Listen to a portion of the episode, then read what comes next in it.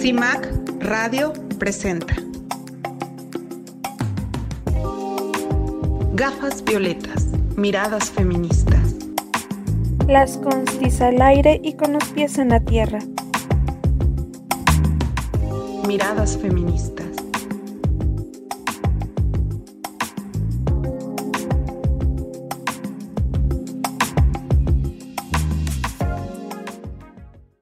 Bienvenidas, bienvenidas a un programa más de Gafas Violetas, Miradas Feministas. Estamos transmitiendo en el 106.1 de FM y por violetaradio.org. Les mando un fuerte abrazo a todas las sobrevivientes en este México feminicida y le hago la invitación para que nos siga a través de las redes sociales, tanto las redes de Violeta Radio como las de las constituyentes MX feministas. Me da mucho gusto presentar a mis compañeras constituyentes MX feministas. Verónica Palafox. Me da mucho gusto también estar aquí con ustedes el día de hoy y estaremos conversando sobre los temas que nos interesan a las mujeres y a las feministas en especial. Muchas gracias. Muchas gracias. También está Joana de la Cruz. Joana, adelante.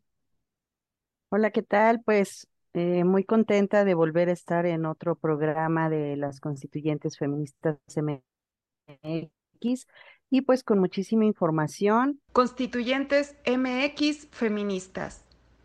El 25 de julio en la Ciudad de México se llevó a cabo el primer informe de resultados de la alerta por violencia contra las mujeres y primer aniversario de la línea SOS Mujeres asterisco 765, así como el primer informe del jefe de gobierno Martí Batres, en donde dio a conocer diversos avances en temas relacionados en combatir la violencia contra las mujeres en la ciudad, ¿no? Pero estamos aquí para analizarlos con las gafas violetas bien puestas. El primer video que les vamos a presentar habla sobre que la Ciudad de México es feminista. Veamos. Constituyentes MX feministas.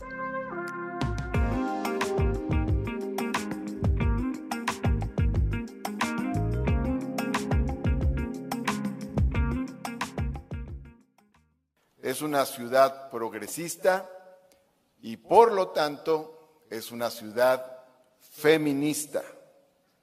Es una ciudad que construye la igualdad de derechos, pero también la igualdad sustantiva entre mujeres y hombres. El feminismo mexicano logró institucionalizar varias figuras para la igualdad. Una de ellas se denominó mecanismos de alerta por, violencia contra las mujeres, mejor conocido como alerta de género. Sin embargo, apenas logrado eso, vimos cómo, con mezquindad, en la mayoría de las entidades federativas, se regateaba a las mujeres esa declaratoria.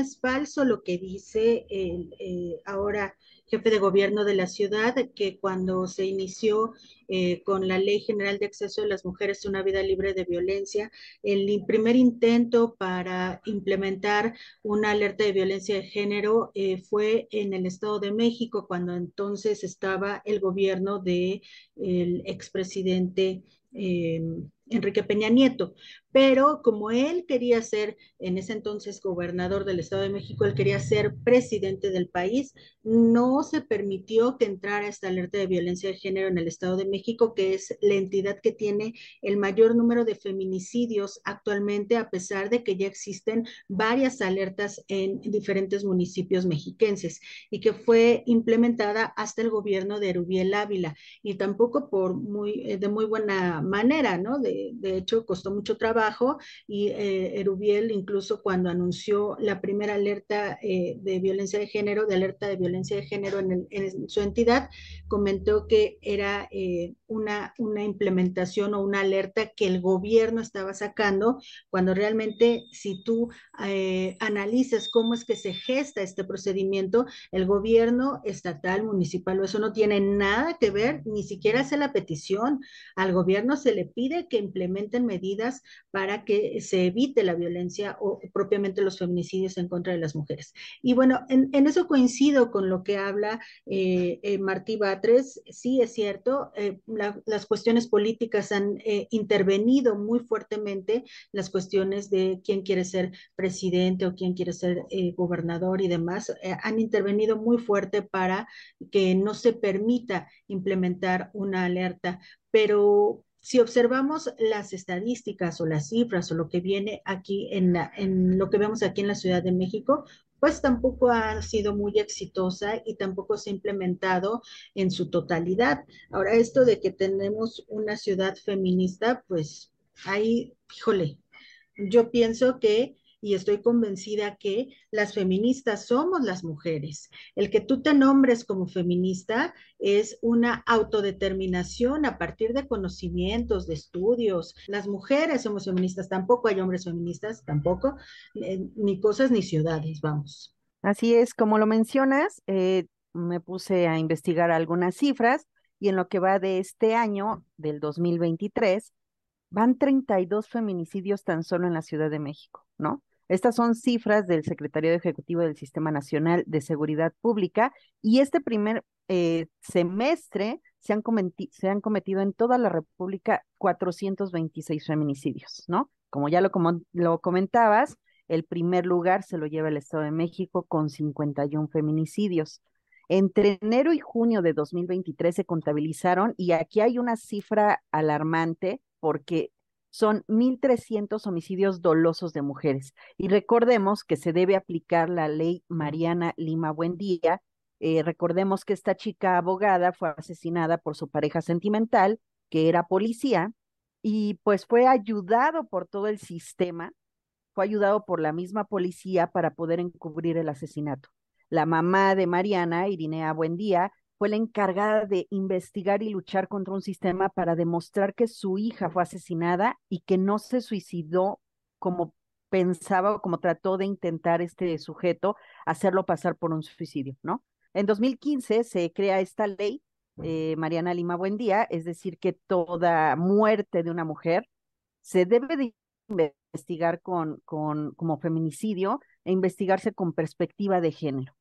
Pero bueno, sería interesante revisar algunos de estos casos y confirmar si efectivamente se lleva este proceso o si es más fácil determinar que es un homicidio doloso y dar el carpetazo, ¿no? Como apenas recientemente estaba sucediendo eh, con eh, lo que sucedió en el metro de la Ciudad de México, que empujaron a una mujer a las vías del tren y que lo estaban marcando como un homicidio, ¿no? Sin saber que pues fue un asunto de celos y bueno, toda, toda una, una situación que si están haciendo ese mismo trabajo en todos estos 1.300 homicidios dolosos, pues evidentemente hay un problema muy grave, ¿no? Y bueno, como lo mencionabas, que pues el gobierno se pronuncie feminista, pues es evidentemente un error, porque como ya lo comentabas, pues las cosas no pueden ser feministas, solo las mujeres, es decir, como hombres pueden ser aliados, porque también hay que, hay que expresárselos a,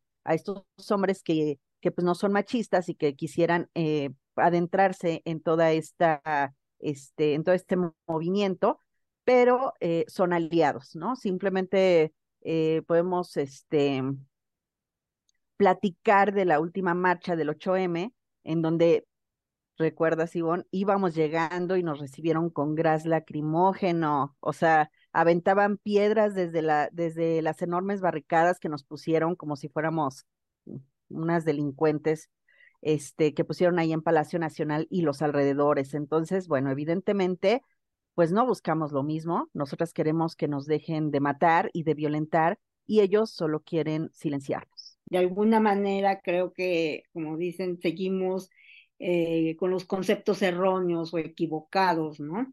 Yo creo que toda esta eh, percepción de que se trata, como dices, de, ocultar que existe el feminicidio, que los gobiernos se, eh, dicen que son feministas, porque de alguna manera han hecho acciones, como eh, se dice que en este tercer aniversario de la alerta de violencia de género en la ciudad, de, han disminuido, han disminuido, pero no se han acabado, ¿no? Y, y volvemos a lo mismo, es obligación de los gobiernos buscar la igualdad entre hombres y mujeres. Las leyes son supuestamente o deben ser parejas, entonces pues no, no hay razón para decir que son feministas cuando que pues es una es una cuestión de las mujeres y lo que se ha logrado ha sido a través de las mujeres, porque si las feministas y muchas, muchas mujeres no hubieran impulsado estas, estas alertas en distintos estados del país, ¿no? Principalmente el Estado de México, que es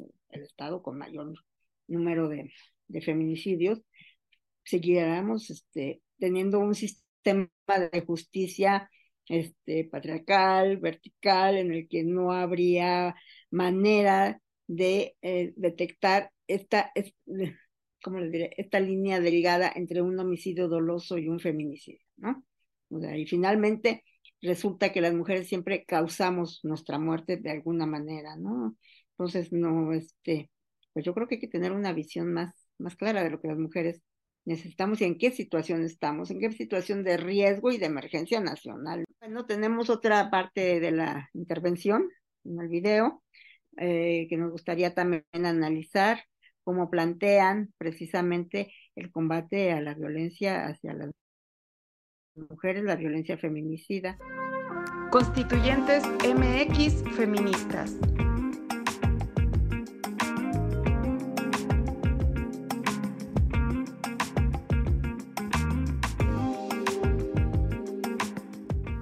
Ha habido diversas acciones concretas en el combate a la violencia contra las mujeres, entre las cuales destaco algunas como las siguientes. Uno, reconocer y tipificar la violencia digital, la ley Olimpia. Otra, proteger la información de las mujeres que enfrentan diversos procesos a través de la ley Ingrid. Otra más, la ley para crear el banco de ADN de agresores sexuales para uso forense. Una más, mejorar los espacios de atención a las mujeres en la Procuración de Justicia. Junto con ello, incorporar a más mujeres en las fiscalías. También la creación de la coordinación interna dentro de la Fiscalía para la atención de delitos sexuales y delitos de género, la certificación del personal ministerial en atención a víctimas, la auditoría social de procesos de procuración de justicia, la implementación del programa El agresor sale de casa, para que no sea la mujer agredida quien salga de casa con los niños. De igual forma, el registro público de agresores. También una cosa inusitada, por la que siempre felicitamos a Marcela Figueroa, que es la formación y capacitación con perspectiva de género a los cuerpos policiales, la construcción de senderos seguros, camina libre, camina segura, que suman ya más de 700 kilómetros iluminados y reconstruidos en sus banquetas, entre otros programas como Viajemos Seguras, campañas como Date cuenta, no estás sola, hombres, la responsabilidad es nuestra, también programas como Abogadas de las Mujeres y por supuesto la línea asterisco 765 la Ciudad de México disminuyó el índice de feminicidios.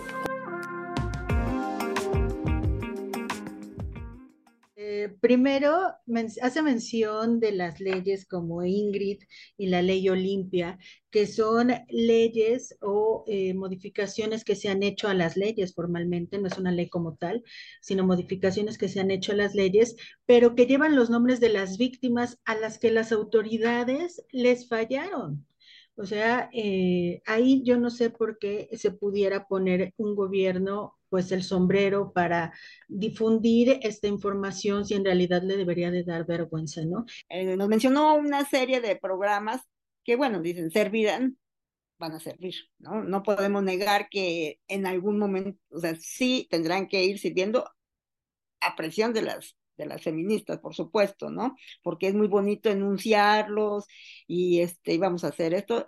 Ah, ah, tenemos décadas capacitando a las policías para que eh, tengan los casos de, de violencias de las mujeres con perspectiva de género feminista y siguen, ¿no? Y siguen, eso siempre, siguen capacitando y yo no veo cuándo se va a cumplir totalmente esa capacitación porque no vemos los grandes cambios, ¿no?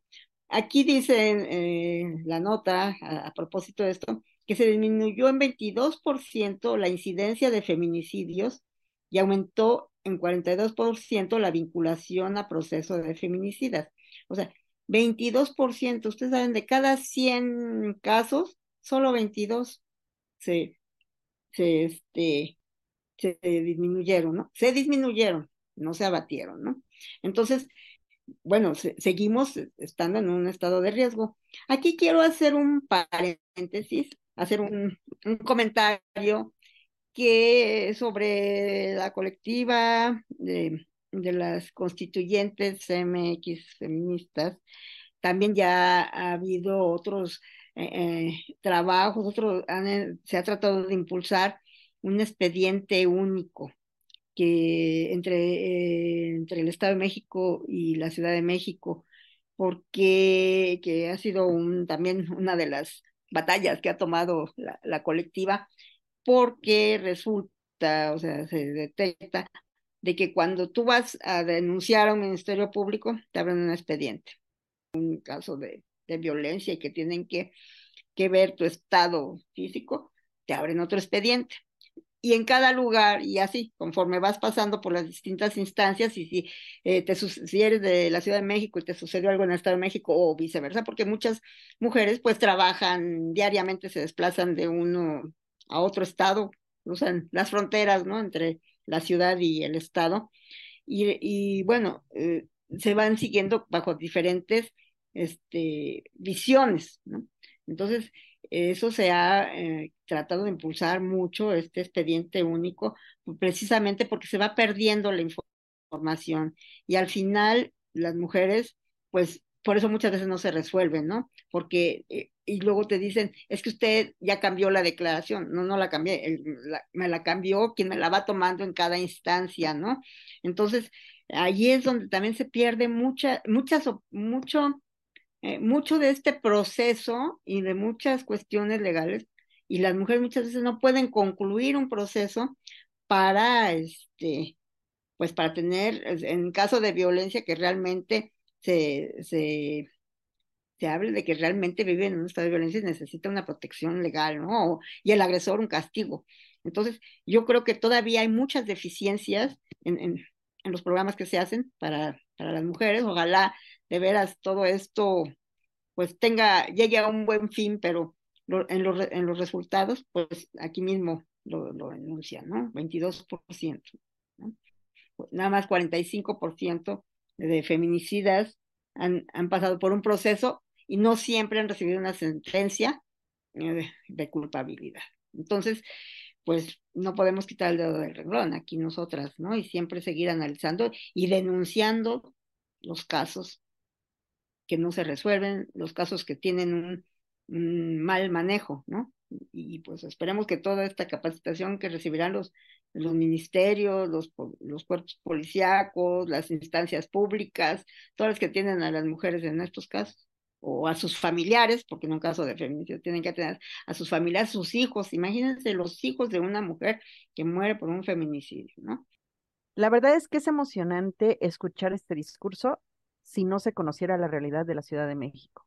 O sea, porque se escucha fenomenal, o sea, es decir, tantos programas, apoyos, ayudas, soporte emocional, jurídico, pero la realidad es que las mujeres siempre somos revictimizadas. revictimizadas.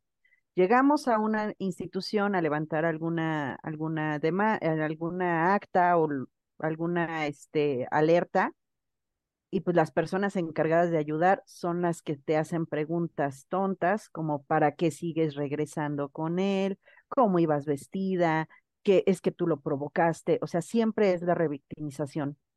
y después con investigaciones deficientes que no ayudan al caso y que prefieren agilizar, pues para cerrar, ¿no? Además de escuchar estas palabras de un agresor, una persona que regatea para pagar la pensión alimenticia de su hija, porque Martí va a tres, evidentemente no paga la pensión de su hija, ¿no? Estuvo ahí en un asunto totalmente este, de corrupción para que pudiera dar una menor pensión a su hija, ¿no? Entonces, eh, pues está de pensar con detenimiento, lo que necesitamos es sacar a estos agresores del poder, que pues ya con la, la 3 de 3 contra la violencia, se va haciendo una realidad, lamentablemente, pues como no es este retroactiva, se dice, retroactiva, eh, pues solamente con los que los que ahorita quieren quieren este entrar al poder, pero pues evidentemente este pues ya se está haciendo un avance, ¿no? Y eh, y bueno, ¿qué pasó con los refugios para mujeres e infantes? que se les ha quitado todo este tipo de apoyo y mientras revisan quién roba o quién no, pues por lo pronto ya se los llevaron, eh, perdón por la expresión, pero ya se los llevaron entre las patas a todas estas mujeres que buscaban un refugio para alejarse de su agresor. Es verdad que hay estos programas de que el hombre salga de la casa y este y pues seguro les ponen alguna orden de alejamiento, pero pues cuando lleguen y les quieran las quieran violentar, pues qué van a hacer, aventarles el papel, o sea, es obvio que, que se sienten vulnerables porque están en el espacio en el que las agredían, o sea, no pueden estar a gusto sabiendo que el agresor sabe dónde vive, cómo se mueve, etcétera, todos sus movimientos, o sea, es ilógico que, o sea, está bien que ellos sean los que tengan que salir, pero se les tiene que dar esta, esta, este, pues esta ayuda, esta protección que necesitan, porque obviamente las van a ir a violentar. ¿no? Este, es una realidad, perdón, que toda esta educación machista inicia en el hogar, en las escuelas, y se han realizado a lo mejor diversos programas eh, sobre implementar equidad de género, por ejemplo, en las escuelas, pero la verdad es que no se lo toman en serio. O sea, yo tengo dos hijos, a los cuales pues he tratado de educar con, yo considero que con las gafas violetas bien puestas, pero de verdad que el entorno en el que se mueven es complicado. O sea, en la escuela se utilizaron este libro de, de, este, de equidad de género dos o tres veces, es mucho. Y pues evidentemente esto no va a ayudar. Hacemos una breve pausa. Recordamos que estamos a través de Violeta Radio 106.1 de FM y también nos escuchamos en violetaradio.org. En CIMAC Radio queremos escucharte. Comunícate con nosotras al 55 60 60 55 71 55 60 60 55 71 y déjanos conocer tus opiniones sobre nuestra programación. CIMAC Radio, periodismo con perspectiva de género.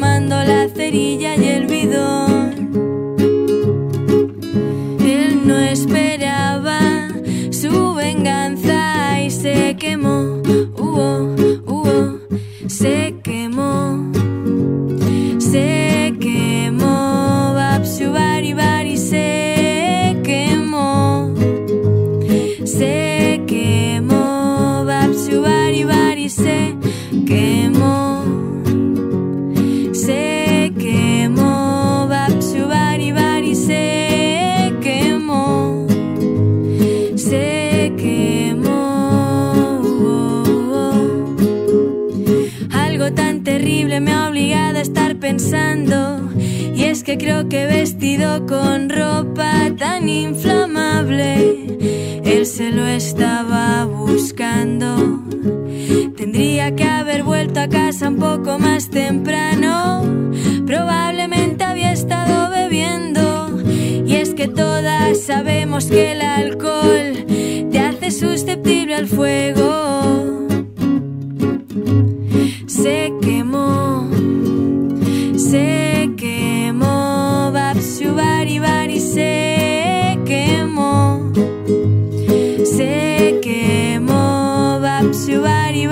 Se quemó, se quemó, Babsu Bari Bari se quemó, se quemó. Y me pregunto por qué no lo impidió. No es tan difícil apagarse, solo hay que rodar un poco por el suelo. Y es que seguro que en el fondo había estado queriendo. Y hay testigos que ese mismo día le vieron comprando un mechero. ¿Cómo saber si no se prendió fuego a sí mismo y luego mintió?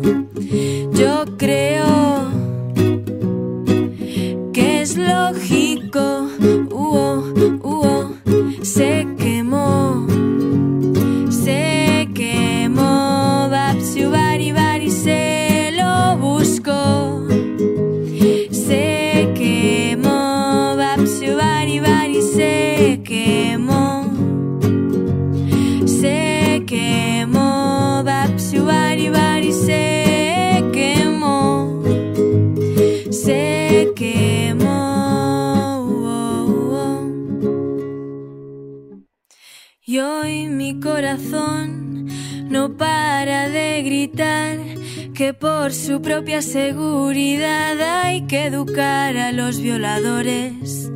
Lo mejor será que vistan ropa ignífuga y que siempre lleven varios extintores. Regresamos a seguir tirando al patriarcado. Regresamos a Gafas Violetas, Miradas Feministas. Yo quisiera presentarles esta tercera parte del eh, discurso de, de Martí Batres, el jefe de gobierno de la ciudad, Martí Batres, donde habla precisamente de este enfoque y después comentamos qué es lo que opinan sobre ello. Constituyentes MX Feministas.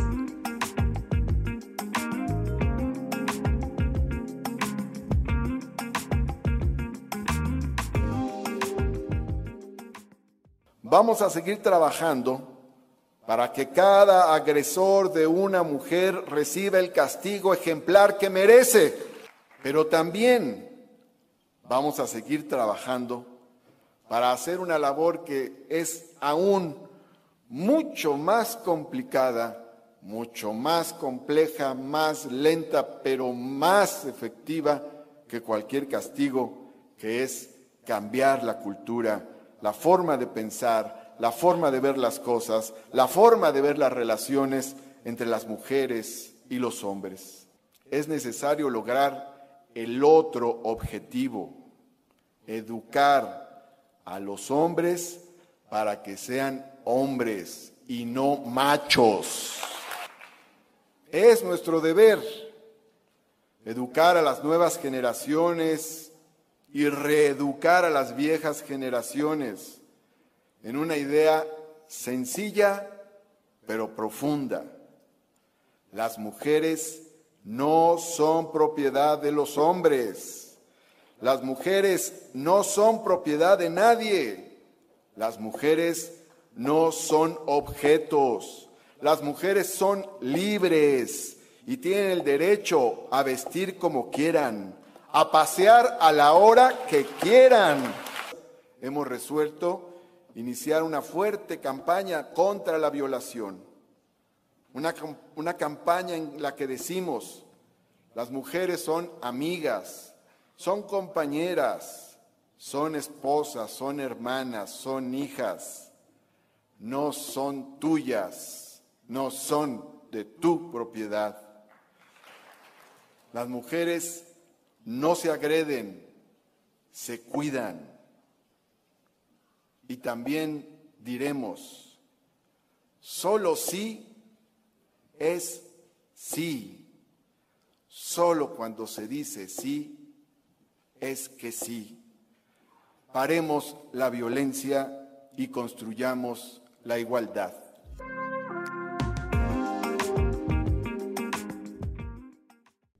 Escucharlo de la voz de Martí Bates, pues suena gracioso, ¿no? Por lo que mencionaba hace un momento eh, Joana. El, que digas un discurso tiene que ser a partir de que realmente estás tú eh, creyéndolo y si eres una persona que estás dentro de este grupo de personas consideradas violentas en contra de las mujeres, pues es realmente de risa que aproveches los micrófonos para decirlo de esa manera, ¿no? Sí, yo creo que este discurso está lleno de, de clichés.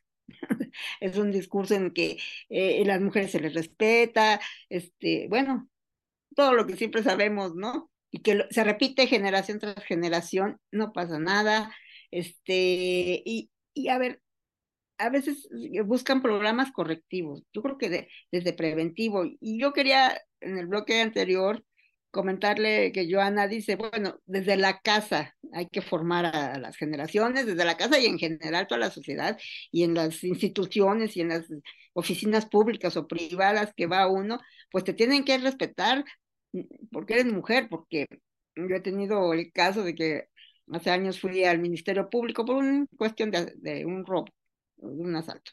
Y este, no, o sea, me querían resolver rápido mi asunto y darme el acta rápido de denuncia, pero, pero luego vamos a bailar, porque pues era yo todavía más bueno, pero luego qué tal que vamos, me da su teléfono y vamos a bailar o no sé qué, y yo así, este, usted me debe mi papel, o sea, yo le dije, sí, sí, como no, no sé qué, me da mi papel, y luego yo no tengo por qué eh, tener este alguna cuestión de estas, ¿no? Porque pero es que la ayudé porque usted es jovencita o es mujer y no sé qué. No, no me ayudó, tenía su, la obligación de atenderme, ¿no? Híjole, es muy complicado el terminar con el machismo porque pues es una sociedad que se basa en esa ideología y pues evidentemente a través de estas leyes que hemos conseguido como feministas, porque bien lo mencionaste, Ivonne, eh, todas estas reformas de ley han sido propuestas o por las víctimas que afortunadamente han sobrevivido, porque Olimpia este, tuvo una fuerte crisis en la que también intentó suicidarse por toda la violencia ejercida sobre ella. Afortunadamente eh, salió adelante y pudo este, imponer esta, estas reformas a la ley y, y su ley Olimpia, la verdad es que ha beneficiado a muchas, muchas mujeres. Y pues también eh, en voz de las víctimas, ¿no? Estas, todas estas reformas se han hecho en voz de las víctimas, pero luego sus penas son un chiste. O sea, que las mujeres que están luchando este, por las víctimas, porque son madres, eh, hermanas, amigas, quienes están buscando la justicia, y que todavía tengan que estar eh, luchando contra tanto amparos para que se les disminuyan, o sea, que les disminuyan los años, que, que este, que los dejen ir a sus casas porque pues pobrecitos ya están grandes, o sea, todas estas cosas de verdad que son una burla para las víctimas, ¿no? Víctimas que... que no tuvieron compasión con ellas, que las lastimaron, las agredieron de forma de verdad asquerosa, abominable, y, y que sigan todavía en todo este, en todo este juego de leyes, que, que de, verdad a veces es desesperante, porque no es posible que, que den cinco años, diez años a un feminicida, es una burla. Entonces, bueno, esperemos que de verdad eh, pongan estas, esta pues, atención a implementar eh, más años a estos agresores para que mínimo, mínimo les dé miedo actuar de esa forma, ¿no? A mí me gustaría resaltar una parte que podría pasarse como de largo, pero que creo que sí debería de retomarse, que es esta em, idea de que las, las campañas en realidad deben de ir dirigidas hacia los hombres. Esto que eh, donde dice que van a, van a hacer que cambie la mentalidad de los hombres para que ellos entiendan que no deben de violentar a las mujeres. A mí eso me parece perfecto. Se supone que hay una campaña eh, en, del gobierno de la ciudad y si la googleas sí te sale, pero yo no la veo en ningún lado. O sea, no la están subiendo ni a para ni a eh, estas eh, paradores de los eh, del transporte público, ni en el metro. En el metro están metiendo otras cosas de publicidad, lo que les deja lana, obviamente. O sea, no la están difundiendo. Y, y esto de pensar en que se debe de buscar que los hombres cambien de mentalidad, renuncien a sus privilegios, es una, es una base fundamental para el verdadero cambio. Entonces, si ellos de verdad se concentraran en el próximo gobierno, porque ya este obviamente con Martín Matres ahí al frente, pues no lo va a hacer, pero en el siguiente gobierno, si se pudiera enfocar o darle más empuje a esto, yo creo que sería algo de verdad muy bueno y que sí podría marcar un, eh, pues una bandera de, de saque importante para aplicarse en otras políticas en otros estados pero sí podría ser algo bueno si de verdad quisieran.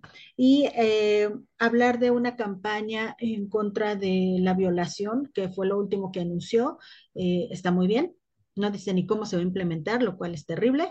Y también se le va una cosa que el gobierno federal ha tratado de ocultar, que es que según las estadísticas, y son estadísticas oficiales, la gran mayoría de las violaciones sexuales ocurren en casa, una campaña en medios, sobre todo quienes nos dedicamos a la comunicación, sabemos que te sensibiliza, más no te hace cambiar este, actitudes, o sea, pues qué bueno, ay sí, pues sí, no debo de, no debo ser un violador, no debo ser, bueno, pero en mi vida cotidiana no voy a, no voy a cambiar porque se requiere de una serie de acciones complementarias a, a una sola campaña que yo lance así, ya está la campaña y todos van a cambiar su actitud, no, o sea, ni las campañas para pagar los impuestos, si quieren, no siga habiendo evasores y cada año nos dice, acuérdense aquella campaña de no, si no cumples con Lolita vas a tener dolores, y sigue habiendo evasores, o sea, realmente la campaña es un poco como para generar este ambiente. Fíjate, Vero, que ahorita que lo está, bueno, que comenta Ivonne y que comentas tú sobre la violación en casa, en la escuela no hablan sobre eso. O sea, no hay, yo por ejemplo, eh, luego estoy platicando con mis niños y, y qué pasó y qué vieron. Oigan, y les hablan de esto. Oigan, y les dicen qué hacer si, si alguien los toca. O sea, obviamente yo hablo con ellos, pero en la escuela eh, hay evidentemente muchas niñas o muchos niños que son violentados, que son manoseados por sus padres, que son manoseados por sus abuelos, por sus tíos, como lo mencionas, y no no hay una, o sea, ellos les puede parecer normal porque no saben que están siendo violentados, porque son tan pequeños que no saben ni qué les están haciendo. Entonces, es evidente que en las escuelas se debe de hablar de esta situación, mínimo para que ellos sepan que pueden acudir, o sea, a lo mejor hacer una llamada, a lo mejor acudir a algún lugar para, para decirlo, porque luego, pues también hay ahí unas situaciones muy feas y fuertes en las que no les creen, en las que entonces están solos. Y por eso el 80% de las violaciones se llevan a cabo en el hogar. ¿Por qué? Porque no saben ni qué hacer. ¿Qué les parece si hacemos una breve pausa?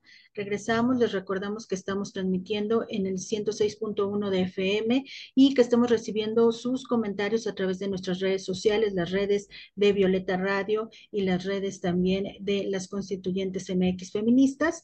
Tenemos todavía mucho más que comentar con ustedes, así que estamos aquí en transmisión en el 106.1 de FM y también en eh, violetaradio.org. Una pausa, regresamos. En CIMAC Radio queremos escucharte. Comunícate con nosotras al 55 60 60 55 71 55 60 60 55 71 y déjanos conocer tus opiniones sobre nuestra programación. CIMAC Radio, periodismo con perspectiva de género.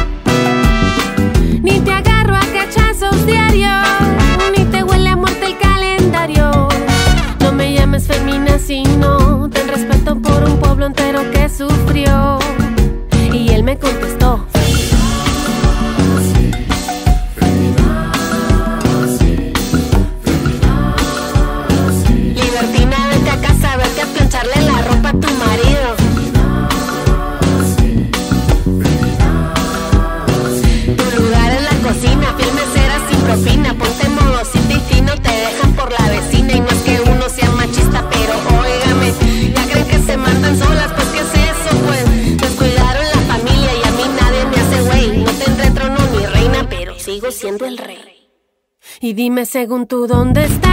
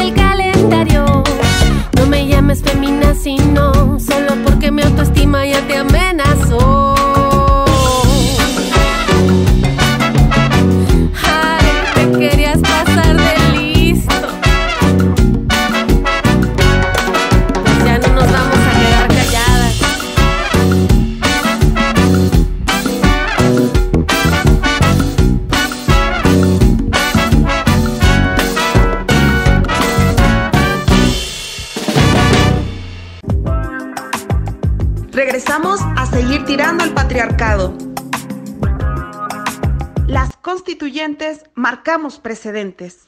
Indira Sandoval nos habla de los foros El México que queremos las mujeres. Hola, ¿cómo están a todas quienes nos escuchan nuevamente en esta nueva emisión de Con las gafas violeta, miradas feministas, en esta transmisión de esta valiosa colaboración de CIMAC Noticias y las constituyentes MX feministas. Y efectivamente, tal y como lo comentan mis compañeras, eh, desde eh, pasadas semanas, durante el mes de julio, se emitió una convocatoria abierta, plural, eh, pues democrática, lo más diversa posible, porque así son las voces de las mujeres, del movimiento amplio de mujeres, del movimiento feminista, ante la inminente, ya prácticamente virtual posibilidad de que estén en la boleta electoral por ambos lados, ya sea por eh, quien ostenta actualmente el poder o por parte de la oposición, sean mujeres quienes estén en la boleta electoral en el 2024 o aunque no lo sean eh, y sea un hombre en dado caso, hombres quienes vayan a estas contiendas o una mujer y un hombre, no lo sé, lo que debe estar en el centro permanentemente es la agenda política, legislativa y de gobierno que contenga y sustente un proyecto de país basado en los derechos humanos. Y dada esta circunstancia, desde todas México, una fuerza política feminista, una articulación nacional de mujeres que convoca en sí mismo desde su fundación a varias organizaciones de la sociedad civil a lo largo y ancho del país, a defensoras de derechos humanos, a activistas, más allá de cualquier otra militancia, que estemos convencidas de los derechos humanos, de su defensa, de su protección y por la vigencia de un Estado de Derecho, bueno, pues hemos impulsado un proceso para poder construir el México que queremos las mujeres. Porque hay temas que podrán decir los partidos políticos, las plataformas electorales que vinculen a las y los candidatos eh, en sus campañas. Sin embargo, habrá que preguntarnos qué país queremos las mujeres. Y en ese sentido, desde que salió la convocatoria, que en su primer saque tuvo por lo menos a más de 60 organizaciones co-convocantes a foros municipales, estatales y regionales, convencidas que Queremos un Estado de Derecho vigente por la protección, defensa y garantía de los derechos humanos de las mujeres y de las niñas mexicanas. Bueno, se convocaron dado una agenda mínima basada en los tratados internacionales, convencionales, eh, interamericanos, constitucionales y también, bueno, pues estatales y municipales, todo el marco jurídico, para construir este este México que queremos las mujeres. Y quiero platicarles de los por lo menos nueve ejes que dieron salida a este gran proceso informativo, formativo y organizativo eh, que comenzó el pasado 12 de agosto con un primer gran foro regional y que va a culminar el 8 eh, de septiembre, que además para quien no lo sepa y no conozca, el 8 de septiembre se conmemora el Día Internacional de la Ciudadanía de las Mujeres. Y hemos decidido que termine en este día el proceso, el encuentro nacional por el México que queremos las mujeres, porque es en este marco donde en los primeros días de septiembre estará dándose el banderazo formal y legalmente eh, a el proceso electoral. Eh, lo digo así porque es formal legalmente hablando, porque también creo que cabe el espacio para denunciar eh, este tema tan irregular que se dio por parte de toda la clase política al adelantarse pública y abiertamente a hacer prácticamente procesos de actos anticipados de campaña. Sin embargo, las mujeres feministas, desde nuestra vocación democrática, estamos convencidas que tienen que ser otras las prácticas en la política y desde luego con una ética y basadas en el marco de derechos humanos, pues nos convocamos en primera instancia bajo el eje no a la feminización de la pobreza, primero las pobres. Y este fue un primer eje que, que, aborda temas que tienen que ver con la erradicación de la pobreza, del analfabetismo, de temas que atienden principalmente a las mujeres más desfavorecidas, como son también las zonas rurales, las mujeres rurales, las mujeres indígenas. Hay que diferenciar también las mujeres productoras, las mujeres campesinas. ¿Por qué diferenciar? Porque no todas las mujeres indígenas son rurales y no todas las rurales son campesinas y no todas las rurales y campesinas son indígenas. También están en, los, en las urbes y con condiciones de discriminación y eh, totalmente excluidas del acceso a servicios y derechos humanos y por ello hay que colocar todos los factores que influyen en la creciente feminización de la pobreza como primer eje. En segundo lugar, el eje que tiene que ver con la erradicación de todo tipo de violencias hacia las mujeres y las niñas. En este foro eh, que tuvo como sede eh, Cuernavaca, Morelos, el pasado 19 de agosto, eh, bueno, pues se tocaron temas trata, eh, explotación sexual, desapariciones, feminicidios, em, el asunto que tiene que ver con violencia familiar, con violencia sexual, es decir, todos los tipos y modalidades, manifestaciones de violencia en contra de las mujeres y las niñas empezaron también por el tema de alertas de violencia de género, presupuestos, políticas públicas, qué país queremos las mujeres y desde luego uno libre de violencia, tuvo como sede Cuernavaca, Morelos, que no somos ajenas a todo el contexto que se vive de inseguridad, de violencia, pero también de ingobernabilidad ante los actos ocurridos en eh, recientes semanas. Este que comenté de pobreza, eh, de, de, temas de eh, mujeres indígenas, eh, mujeres rurales, campesinas y demás, tuvo como sede Tuxtla Gutiérrez el 18 de agosto, arrancamos el 12 de agosto en Nuevo León, eh, en Monterrey con el tema de trabajo y de educación, desde luego un trabajo digno y seguro y por una educación libre de todo tipo de, de, prejuicios, una educación integral. Ha estado mucho en discusión el contenido de los libros eh, de texto gratuitos, pero tiene que ver más allá con el tema de la accesibilidad, de la universalidad, con acabar con el analfabetismo y sobre todo qué tipo de educación es al que debemos acceder las mujeres, las niñas, los niños y colocar la perspectiva de género feminista en el centro.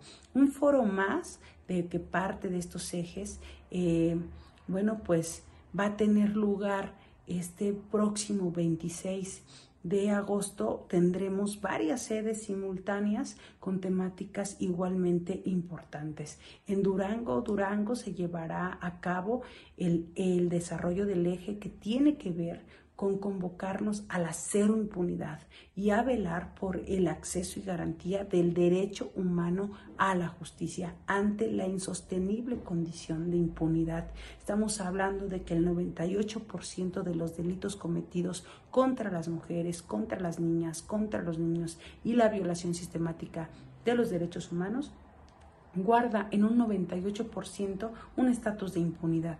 Basta de este tema. Requerimos el, el asunto de llevar al centro eh, juzgados especializados, salas que resuelvan en lo familiar, en lo penal, en lo civil, temas que, que abrevien procesos y que garanticen el acceso a la justicia de las víctimas, empezando también por la reparación del daño. El mismo 26 de agosto nos reuniremos en Morelia, Michoacán, para tratar temas de cuidados eh, que tienen que ver con... Eh, eh, la corresponsabilidad, de la gobernabilidad eh, en temas de políticas públicas y de presupuestos que tienen eh, que ver con desfeminizar los cuidados, la crianza, el trabajo doméstico no remunerado. No es un asunto solo de mujeres, le corresponde al Estado, al mercado, a la comunidad y a las familias este tema. Por ello nos daremos cita no solamente para ver el tema del Sistema Nacional de Cuidados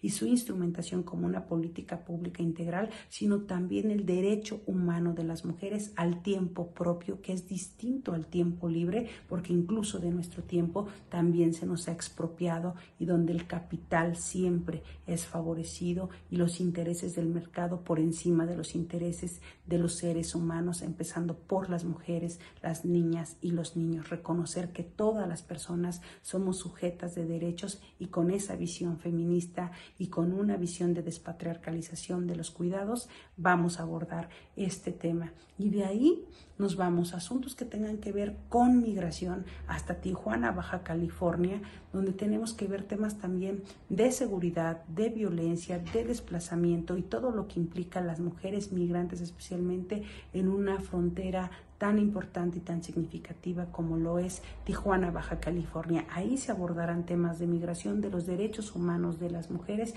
y de la problemática a la que se enfrentan las mujeres en condición de migración, pero además las violencias específicas que en las fronteras y en los estados fronterizos están. Si bien los ejes de los que hemos hablado son regionales y temáticos, se aborda toda una agenda desde un diagnóstico nacional, regional, municipal.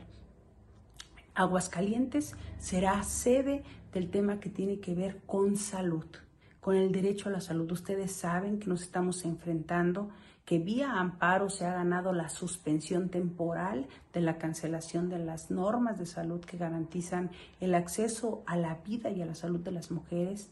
Ante esta amenaza, bueno, pues se tienen que tocar cuáles son los retos cuando sabemos que las principales causas de muerte de las mujeres siguen siendo la causa de mortalidad materna, pero también el cáncer cervicouterino, el cáncer de mama y se debe garantizar el acceso a la salud integral de todas las mujeres. Entonces se abordará este tema, lo mismo que temas laborales en Aguascalientes, Aguascalientes. Y finalmente, el 2 de septiembre estaremos reunidas en una entidad que nos ha dado luz históricamente en materia de participación política y ciudadanía de las mujeres. En Mérida, Yucatán, estaremos abordando los desafíos en participación y representación política de las mujeres. Vamos hacia un proceso electoral donde no solamente requerimos a más mujeres en el poder, sino con poder y a más feministas gobernando, administrando, legislando, pero también desde luego la 3 de 3 contra la violencia para desterrar a los agresores del poder. Nos reuniremos el 2 de septiembre y con todas las conclusiones de los foros regionales, más todos los foros estatales, municipales y temáticos, vamos hacia un encuentro nacional eh, de todas México, con todas las organizaciones co-convocantes de todos los estados y de todo el país, hacia este encuentro nacional por el México que queremos las mujeres en el marco del Día de la ciudadanía de las mujeres, que lo celebraremos en la casona de Jicotencat, que es una sede eh, alterna del Senado de la República, ocupando los espacios públicos y en este día tan emblemático del ejercicio de la ciudadanía de las mujeres como una postura pública y política con un manifiesto claro del país que queremos todas las mujeres. Entonces, la invitación no solamente es dar cuenta de lo que estamos haciendo, sino que sigue abierta, que hoy 22 de agosto todavía te puedes inscribir. Están pendientes los foros del 26, está pendiente el foro del 2 de septiembre y el gran encuentro del 8 de septiembre y tienes que ser parte. Todas tenemos que ser parte. Les vamos a dejar aquí en el link de Radio Violeta eh, la transmisión en las redes de las constituyentes, en las redes de todas MX, el formato de inscripción, puedes sumar tu propuesta, puedes sumar tu logo, puedes asumirte como convocante y tienes que ser parte. Tenemos todas que ser parte del país que queremos las mujeres. ¿Qué México queremos las mujeres? Ese México construyamos las juntas. Aquí suman todas las voces, todas las ideas, todas las mujeres. Ha sido un placer poder participar en esta colaboración con las constituyentes Sin Más Noticias a través de, de Violeta Radio para poder informar siempre de temas que estamos haciendo las mujeres. Y esta no es la excepción. Súmate a la ruta por el México que queremos las mujeres. Sigamos los temas en las redes sociales, pero sobre todo en los foros de manera virtual y presencial. La participación híbrida también permite la pluralidad, pero también la descentralización de los temas. Entonces, si todavía eh, quieres participar de manera abierta en cualquiera de estas temáticas, en el link que estamos dejando viene la metodología, el manifiesto que firmamos todas las co-convocantes y también eh, los temas y fechas pendientes para que todas nos podamos sumar. Sin ti no somos todas y entre todas es más fácil. Todas votamos, todas contamos, todas al poder. Muchas gracias a la señal de eh, Violeta Radio por permitirnos, a través de las constituyentes y de estas gafas violeta, manifestar las voces feministas. Hasta luego. Constituyentes MX Feministas. Les agradecemos mucho habernos acompañado en esta emisión de Gafas Violetas, Miradas Feministas, desde violetaradio.org y desde el 106.1 de FM, Ciudad de México. recuerden que este es un espacio abierto a las mujeres, a ustedes que tienen comentarios, que les interesan los temas que nos atañen en nuestra vida cotidiana y en nuestra vida social. Les agradecemos mucho haber estado con nosotras y buenos días. Gracias, Vero. Gracias al público por, por escucharnos este, este espacio es para que analicen, para que ustedes piensen o nos den alguna otra perspectiva y complementen toda la información con más, con más ideas. Entonces, bueno, muchas gracias por acompañarnos y esperamos sus comentarios. Y bueno, pues nos escuchamos la próxima semana. Nos vemos aquí a través de Facebook, de las redes sociales de eh, Violeta Radio y nos escuchamos en el 106.1 y en violetaradio.org. Hasta la próxima.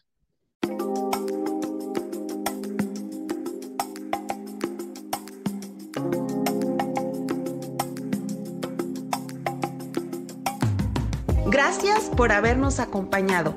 No olvides que la próxima semana tenemos una cita.